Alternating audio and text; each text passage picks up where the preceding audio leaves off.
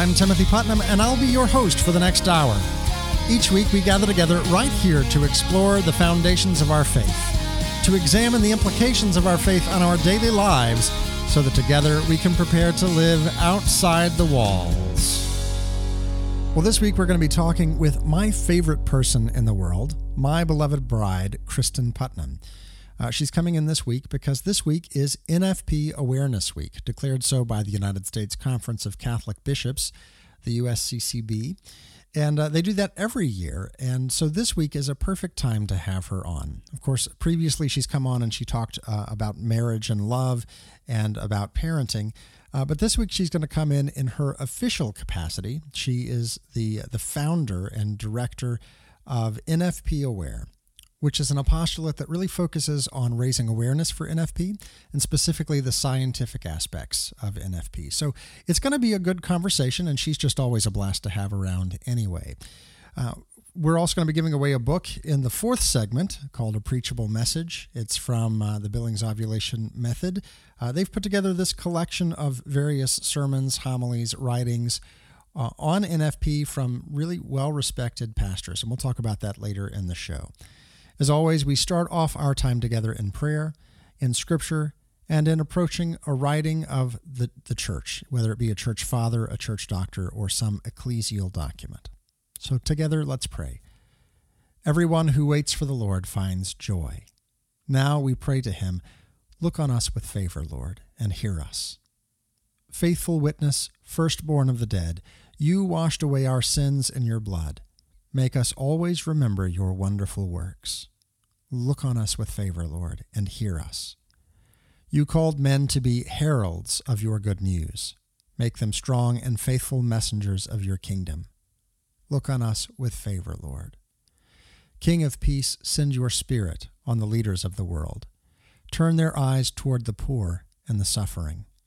Look on us with favor, Lord, and hear us. Protect and defend those who are discriminated against because of race, color, class, language, or religion, that they may be accorded the rights and dignity which are theirs. Look on us with favor, Lord, and hear us. May all who died in your love share in your happiness, with Mary our Mother and all your holy ones. Look on us with favor, Lord, and hear us. Our Father who art in heaven, hallowed be thy name. Thy kingdom come, thy will be done on earth as it is in heaven. Give us this day our daily bread, and forgive us our trespasses, as we forgive those who trespass against us. And lead us not into temptation, but deliver us from evil. Show favor, O Lord, to your servants, and mercifully increase the gifts of your grace, that made fervent in hope, faith, and charity, they may be ever watchful in keeping your commands. Through our Lord Jesus Christ, your Son, who lives and reigns with you in the unity of the Holy Spirit, one God forever and ever. Amen. Today's first reading comes from Exodus chapter 12. The children of Israel set out from Ramesses for Succoth, about 600,000 men on foot, not counting the little ones. A crowd of mixed ancestry also went up with them, besides their livestock, very numerous flocks and herds. Since the dough they had brought out of Egypt was not leavened, they baked it into unleavened loaves. They had rushed out of Egypt and had no opportunity even to prepare food for the journey. The time the children of Israel had stayed in Egypt was 430 years. At the end of 430 years, all the hosts of the Lord left the land of Egypt on this very date. This was a night of vigil for the Lord, as he led them out of the land of Egypt. So on this same night, all the children of Israel must keep a vigil for the Lord throughout their generations. This reading comes from the book of Exodus, chapter 12. Today's responsorial psalm comes from Psalm 136. His mercy endures forever. Give thanks to the Lord, for he is good, for his mercy endures forever. Who remembered us in our objection, for his mercy endures forever and freed us from our foes. For his mercy endures forever. His mercy endures forever. Who smote the Egyptians and their firstborn, for his mercy endures forever. And brought out Israel from their midst, for his mercy endures forever. with a mighty hand and an outstretched arm, for his mercy endures forever. His mercy endures forever.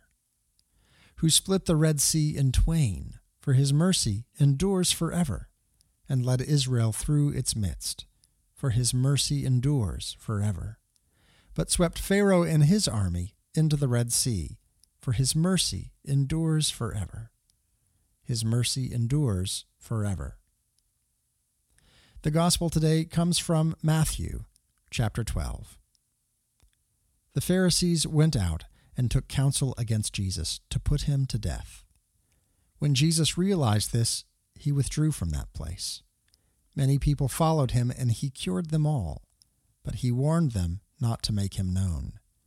This was to fulfill what had been spoken through Isaiah the prophet Behold, my servant, whom I have chosen, my beloved, in whom I delight. I shall place my spirit upon him, and he will proclaim justice to the Gentiles.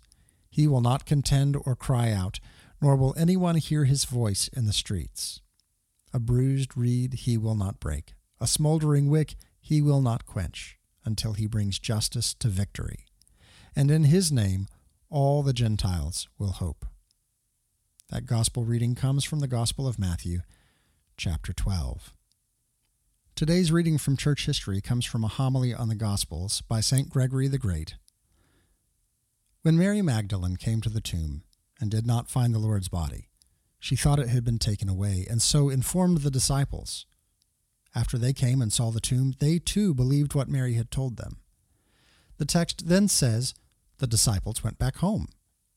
And it adds, But Mary wept and remained standing outside the tomb. We should reflect on Mary's attitude and the great love she felt for Christ.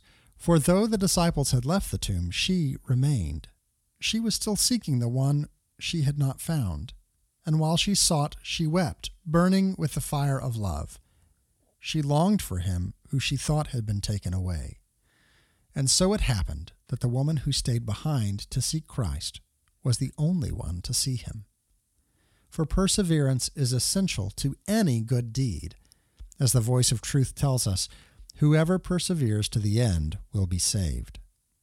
At first, she sought but did not find. But when she persevered, it happened that she found what she was looking for. When our desires are not satisfied, they grow stronger, and becoming stronger, they take hold of their object.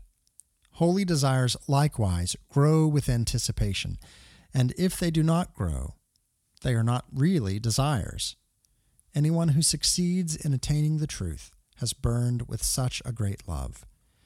As David says, My soul has thirsted for the living God. When shall I come and appear before the face of God?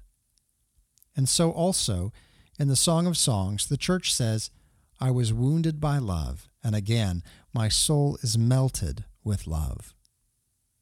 Woman, why are you weeping? Whom do you seek? She is asked why she is sorrowing, so that her desire might be strengthened. For when she mentions whom she is seeking, her love is kindled all the more ardently. Jesus says to her, Mary. Jesus is not recognized when he calls her woman, so he calls her by name, as though he were saying, Recognize me as I recognize you. For I do not know you as I know others, I know you as yourself. And so Mary, once addressed by name, recognizes who is speaking. She immediately calls him Rabboni, that is to say, teacher, because the one whom she sought outwardly was the one who inwardly taught her to keep on searching. That reading comes from St. Gregory the Great from a homily on the Gospels. And we have so much to learn from this. We have so much to learn from Pope Gregory the Great's analysis. Even more so, we have so much to learn from Mary Magdalene, who was not uh, was not afraid of uncertainty. She wasn't afraid to feel deeply the longing and the sadness and the mourning of not knowing where Christ was. The disciples, they came and they saw the empty tomb and they saw uh, and assumed that someone had taken the body of Christ and they were off like a shot. They'd already had their plan of action. They maybe they went to go talk to people whom they thought would be able to help them find the body of Christ. And so they're off running. They've already got their plan of attack, and they don't even give a moment's thought to the sadness. They don't give a moment's thought to the fact that really they had no idea what to do next. They figured something out uh, just to be busy, just to try and bring uh, resolution to this. But Mary, Mary sat with it. She sat with it and she embraced the uncertainty, as it were. Uh, she embraced the fact that she didn't know what to do. And when, when the person came up to her, the person of Christ who she assumed was the gardener and didn't recognize him, she, she, she said, Tell me, tell me, tell me where they took him. Did you see? Surely you saw because you're the gardener and this is the garden. And tell me where they took him. And she implored, but she stayed and she embraced that sadness, that, that uncertainty. You know, so often when things get difficult, as they were in this scenario, uh, we don't embrace the difficulty.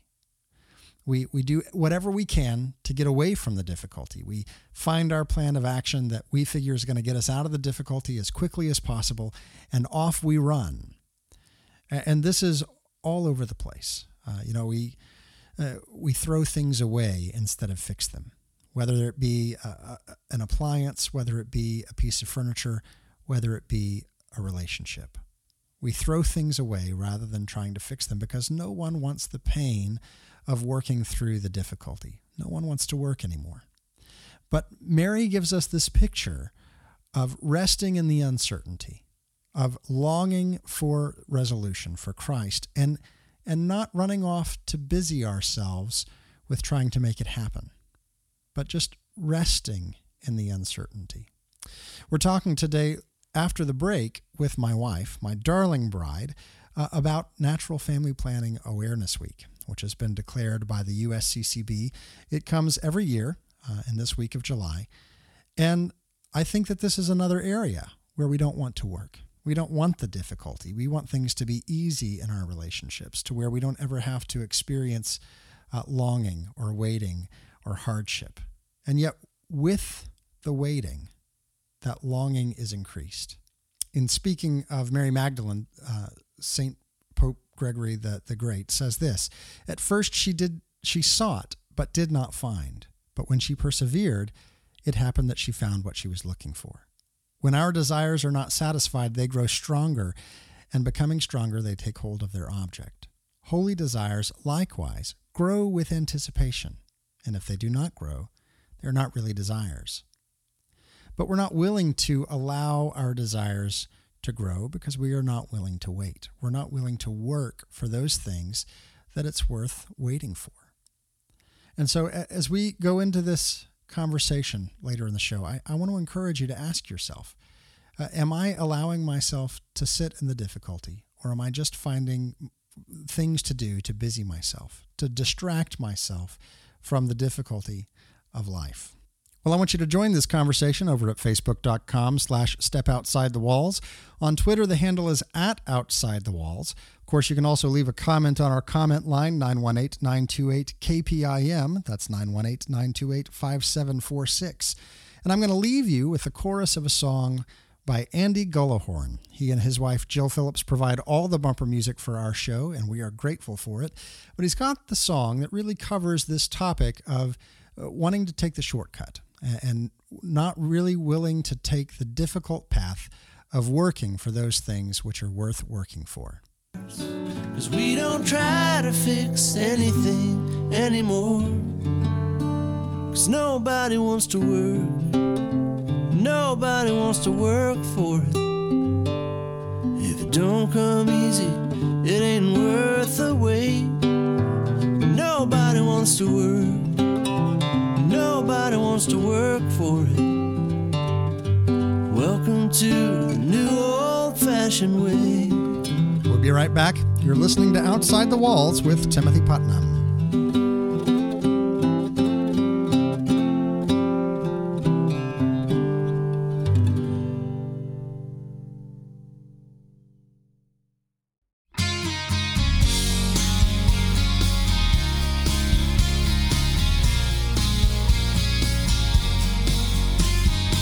Welcome back to Outside the Walls with Timothy Putnam.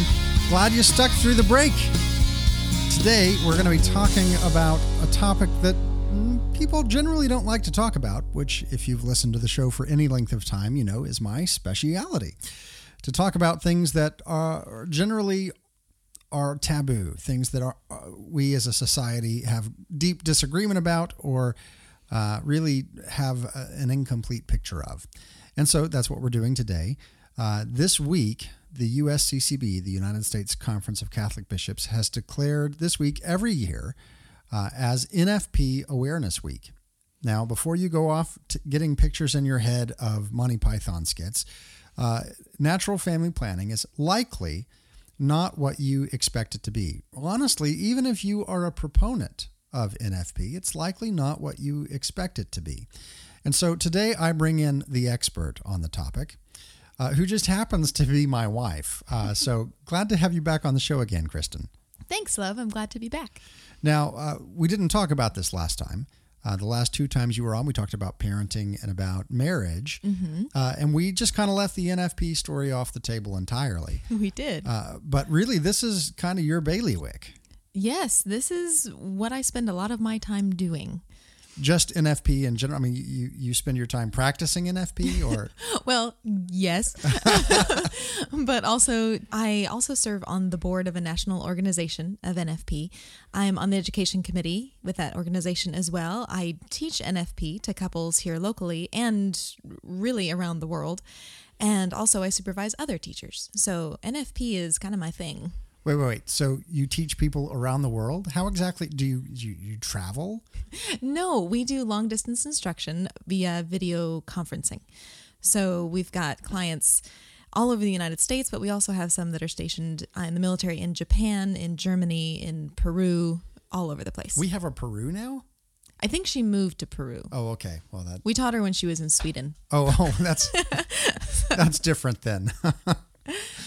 all right. So uh, the organization that you uh, that you have founded is called it's called NFP Aware, and that is our personal organization and apostolate okay. that and we how, teach through. And uh, so people could find that by going to facebook.com slash NFP Aware. Yes, we are on Facebook. We also have a Twitter account. And then if you just go to nfpaware.com, you can find us there as well. All right there, there's this this whole thing of of names that sound the same. NFP Aware at Facebook, at Twitter, and at dot .com. It makes it easy to find us. It does make it easy to find you.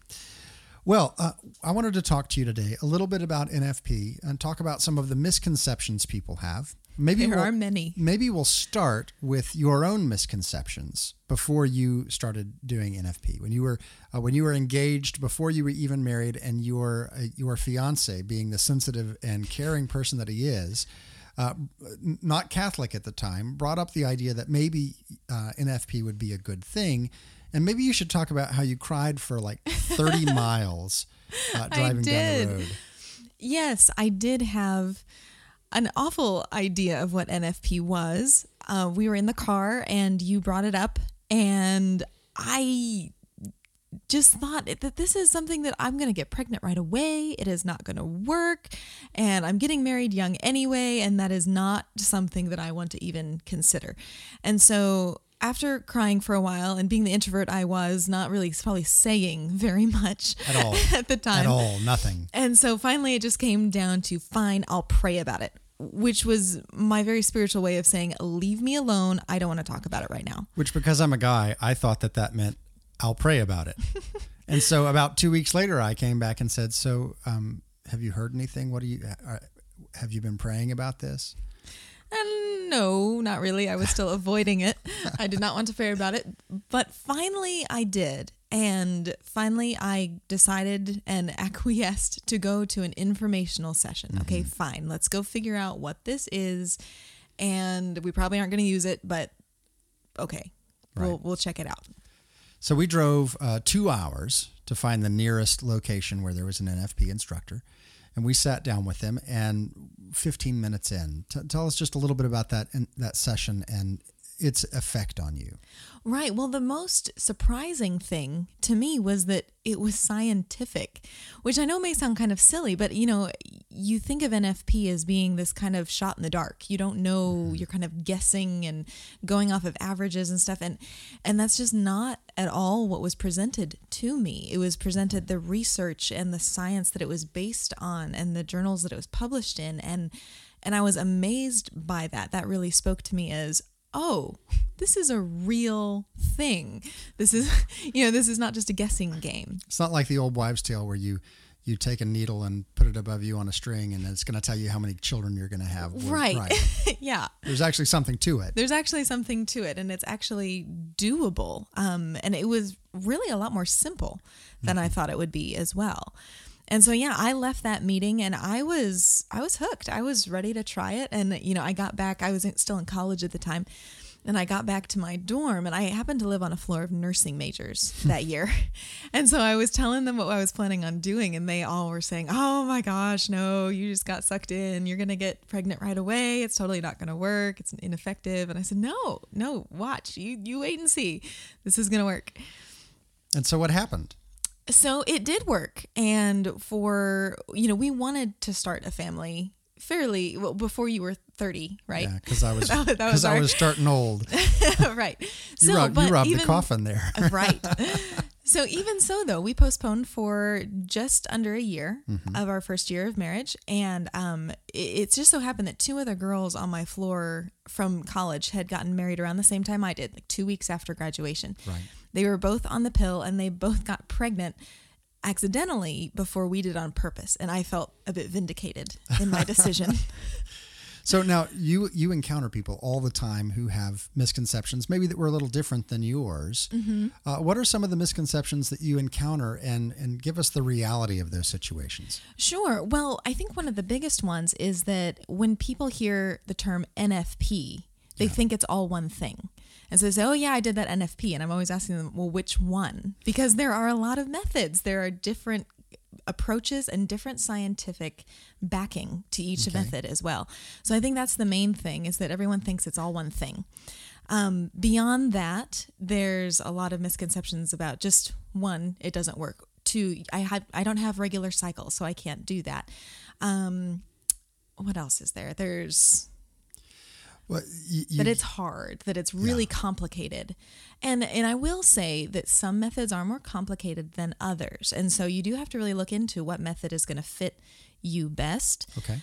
But that it doesn't have to be a big complicated endeavor and it doesn't matter in some methods if you are irregular or if you have PCOS, if you have endometriosis, if you have some of these conditions that people say, oh, it's impossible to chart with those. Well, no, it's not. Okay. It's perfectly, perfectly able. Okay, so you mentioned that NFP is not just one thing. There are different methods out there.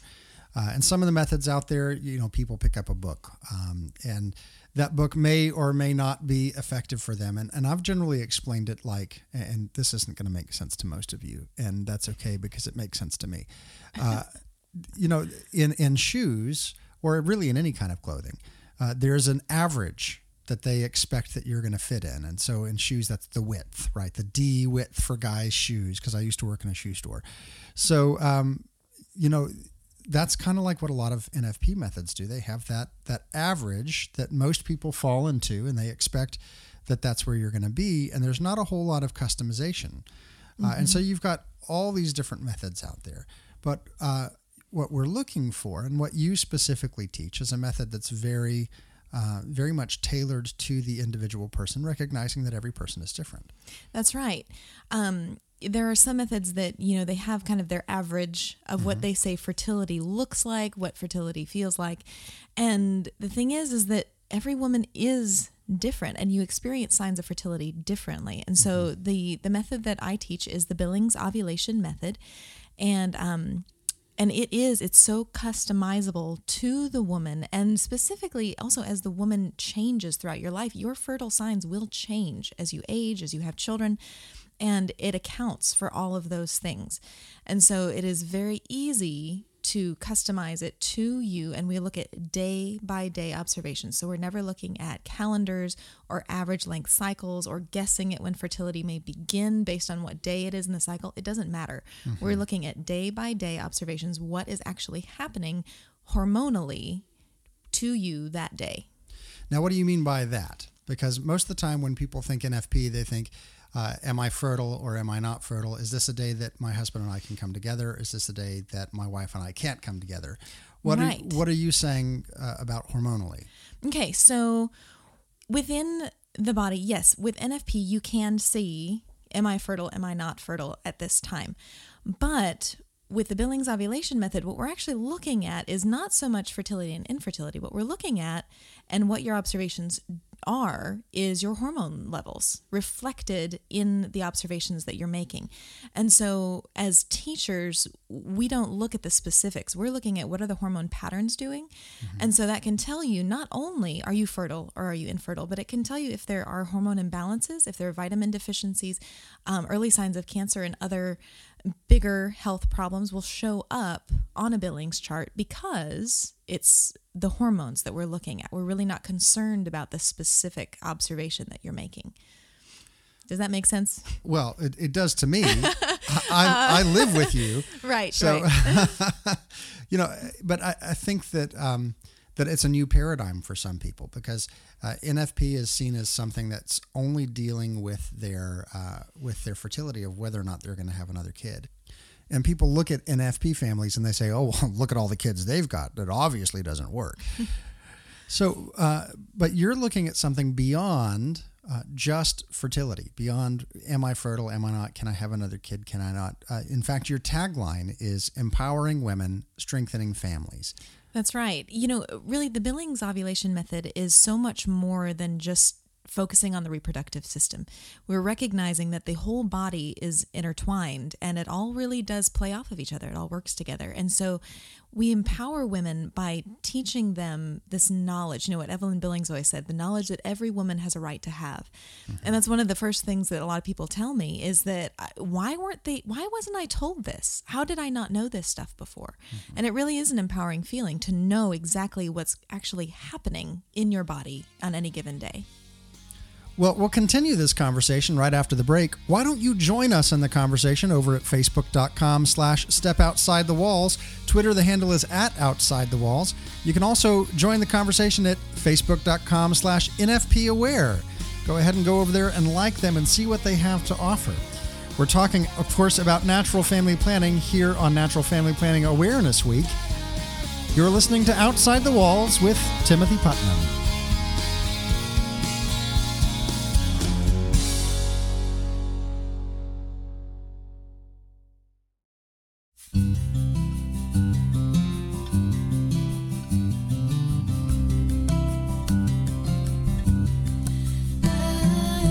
Welcome back to Outside the Walls with Timothy Putnam. Glad you stuck through the break.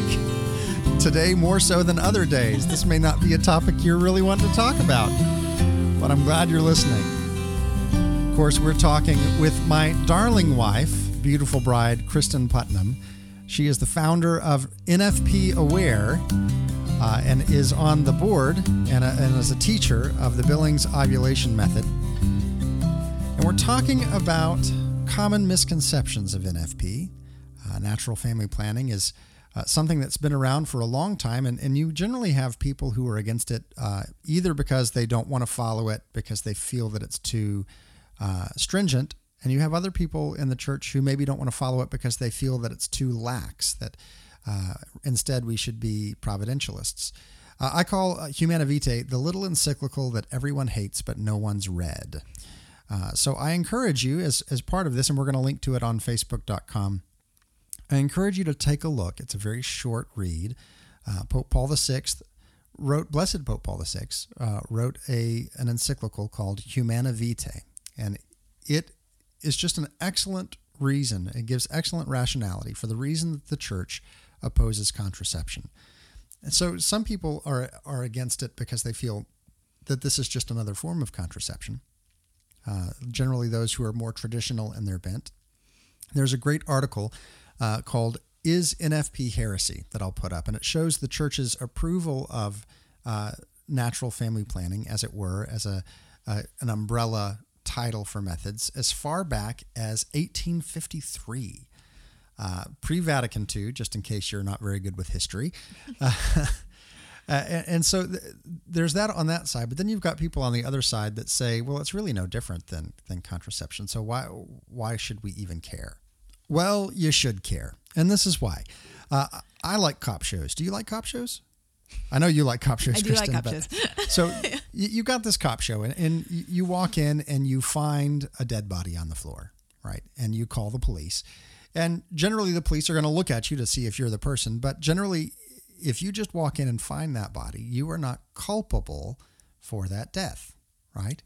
Well, if if you walk into a room and you find a dead body on the floor because it that person drank a cup uh, that you put poison in, all of a sudden that culpability level rises. Now you are culpable for that death. Uh, the same is true in the difference between contraception and NFP. With NFP, you walk in uh, and you find infertility. You come in and lo and behold, uh, your your spouse is infertile, and so you bear no culpability for that. You just participate with that, uh, depending on your family planning goals. Uh, whereas contraception, you come in and you find infertility because you created it. Uh, and the creed, the, the, Nicene Creed that we Catholics pray uh, every and declare every week at Mass says, I believe in the Holy Spirit, the Lord, the giver of life. And so when we come in and we say, I'm going to create infertility, or on the vice versa side of it, I'm going to create fertility uh, through specific uh, unethical means, uh, you're saying, I will be the Lord and the giver of life. And you usurp the role of God in that. And that's a very dangerous thing. Um, so now back to you, Kristin. You've you've seen recently, and I've seen recently, numerous articles saying how difficult uh, NFP is, how it doesn't work, how um, there's too much abstinence involved. Uh, on down the mm-hmm. list, uh, the list goes. I'd, I'd like for you to take a moment, and maybe you've uh, you've got people who are listening today uh, that maybe you have experienced that difficulty and you want an answer. So, Kristin, mm-hmm. why don't you answer uh, that person who's had the difficulty? Okay, well, difficulties can come from a lot of different angles when it comes to NFP. Um, one of the first ones that people say is that it's too difficult. I can barely remember to take a pill every day, much less having to do all of these things during the day. Well, here again is where I would call out some of the differences between the methods. There are some methods where it is a little bit more involved, where you have to take your temperature every morning at the same time, where you're making observations throughout the day as well. Now, that is that is a different method, but I teach, like I said, the Billings ovulation method, and we do not require those things. Billings really is just about paying attention throughout the day and writing it down at the end of the day, one or two words tops. Okay? okay. So it's pretty simple when it comes to it. It's very, um, it's simple to get the hang of. Now, we say it's simple, but not always easy. And that can speak to another complaint that a lot of people okay. perceive is that there is a ton of abstinence involved. We're never going to get to be together ever again.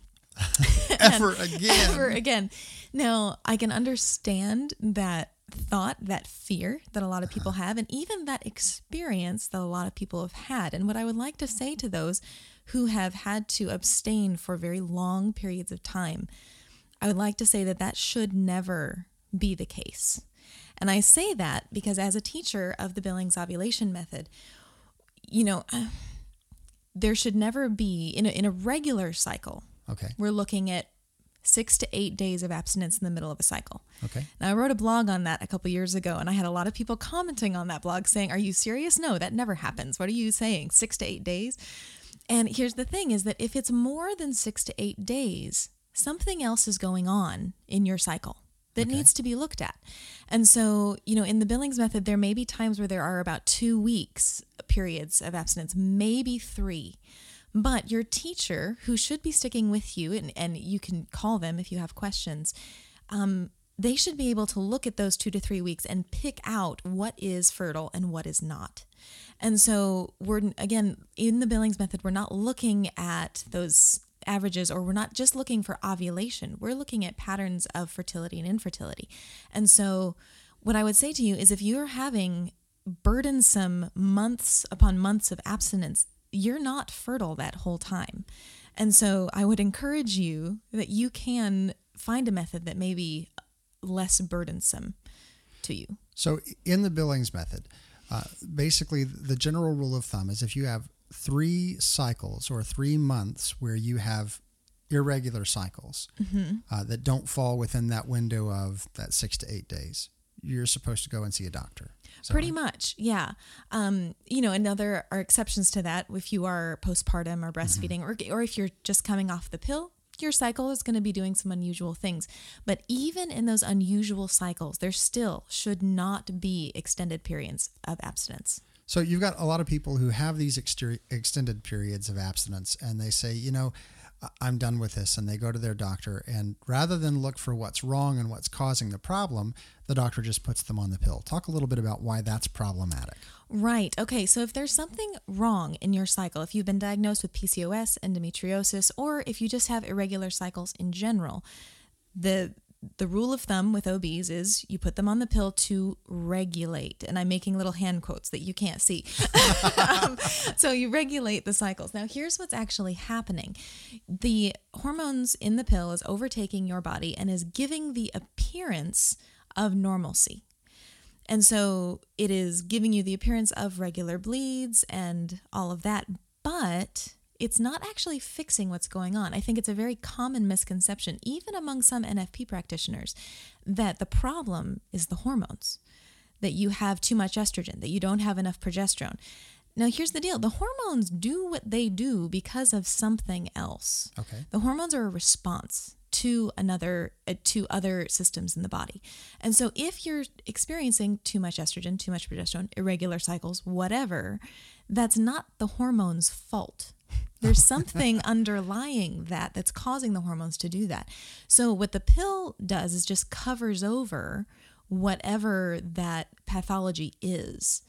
And so it's not really fixing it. So whenever you get off of the pill, that problem's going to come right back. Often it will be worse because it's been ignored.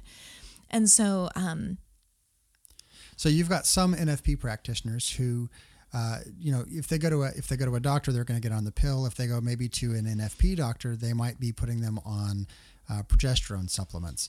And you're saying that that's just as unhelpful as the pill. medically speaking, yes. Morally speaking, there's a difference there. Okay.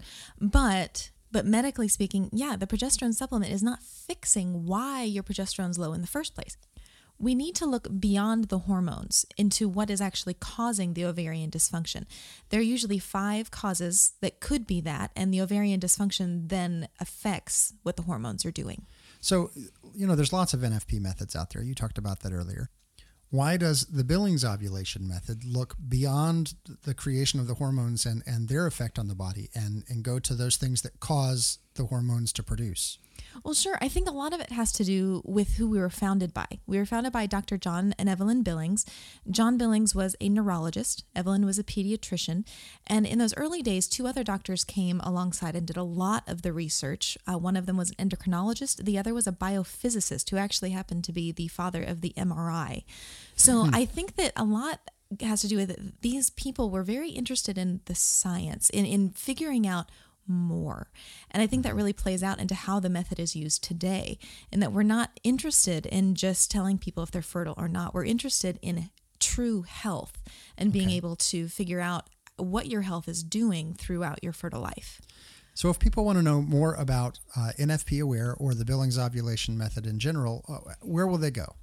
Sure. Um, well, for the Billings ovulation method in the United States, you can go to www.boma-usa.org.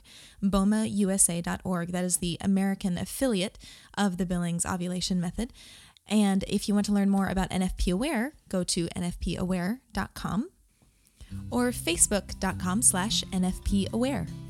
Well, we'd like for you to join this conversation over on Facebook, facebook.com slash step outside the walls. On Twitter, the handle is at outside the walls. Of course, you can also leave a comment on our comment line, 918 928 KPIM. When we come back from this break, we're going to be giving away a book called A Preachable Message. Uh, if you've enjoyed this talk and this interview, this is going to be a book you'll enjoy as well. So you're not going to want to miss it. We'll be right back. You're listening to Outside the Walls with Timothy Putnam.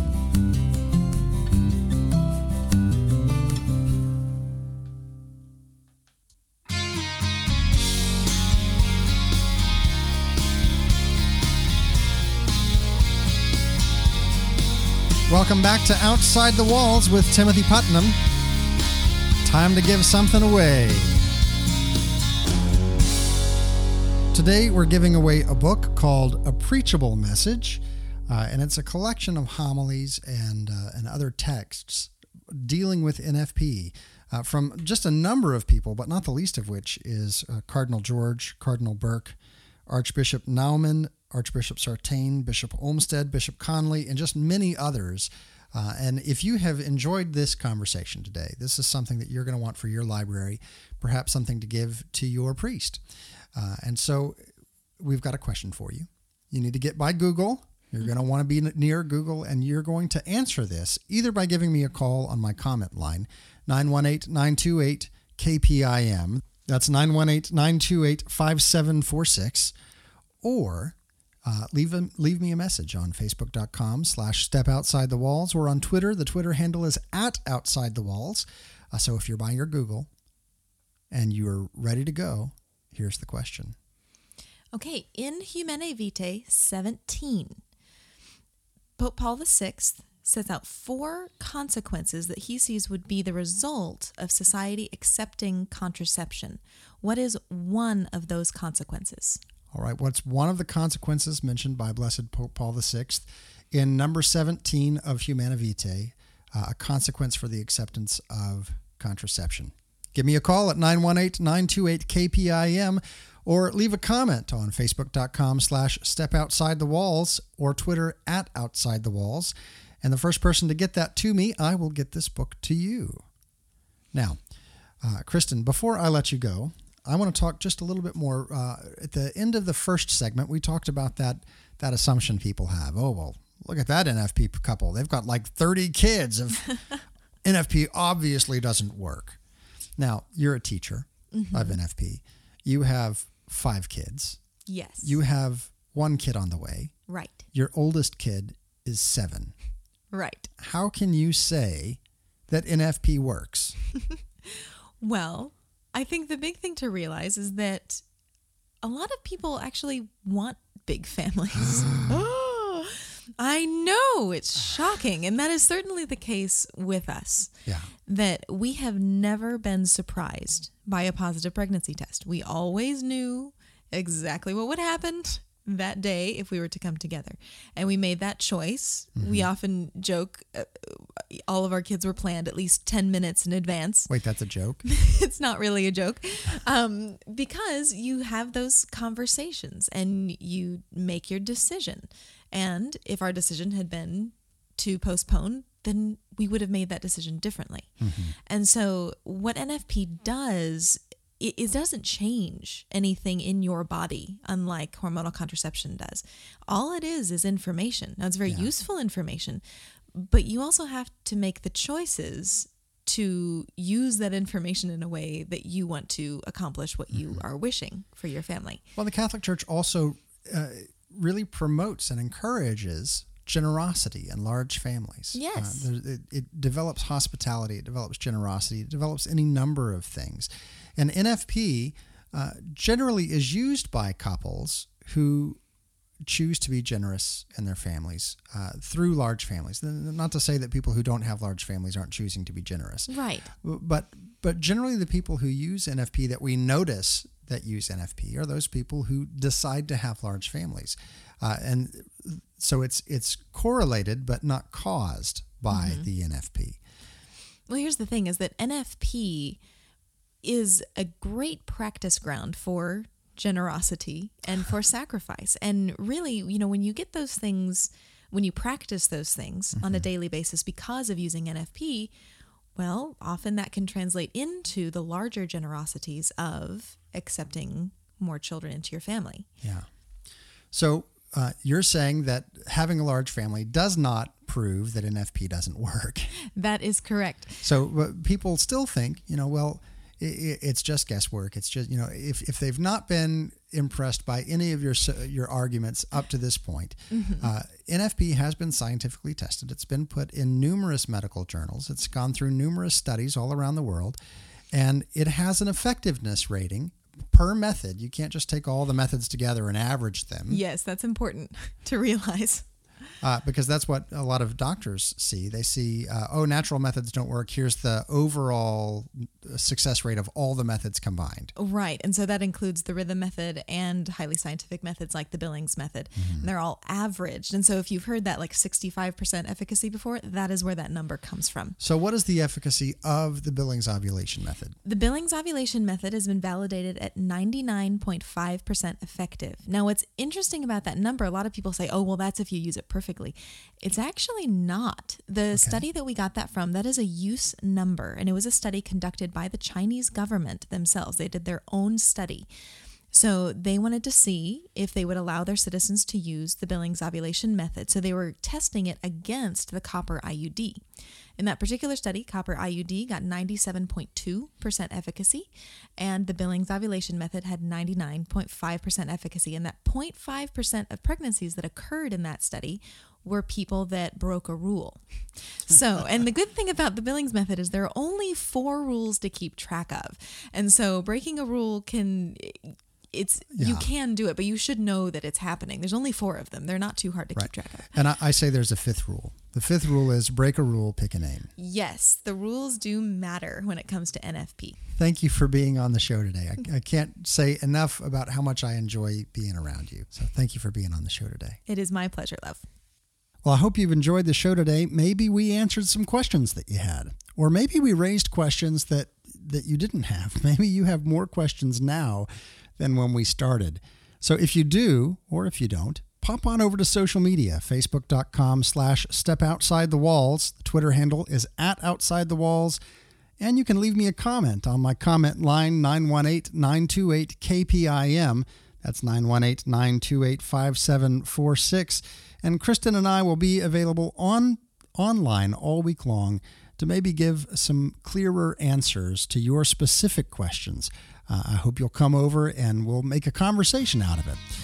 Well, that's all the time we have for this week. I want to remind you about the, the Midwest Catholic Family Conference. Uh, you go to CatholicFamilyConference.org. That's coming up in just a little less than a month. August 7th through 9th. My whole family will be there. We'll have a booth and look forward to seeing you there. Until next week, may the Lord bless you and keep you. May the Lord make his face to shine upon you and be gracious unto you. May the Lord lift up his countenance upon you and give you peace.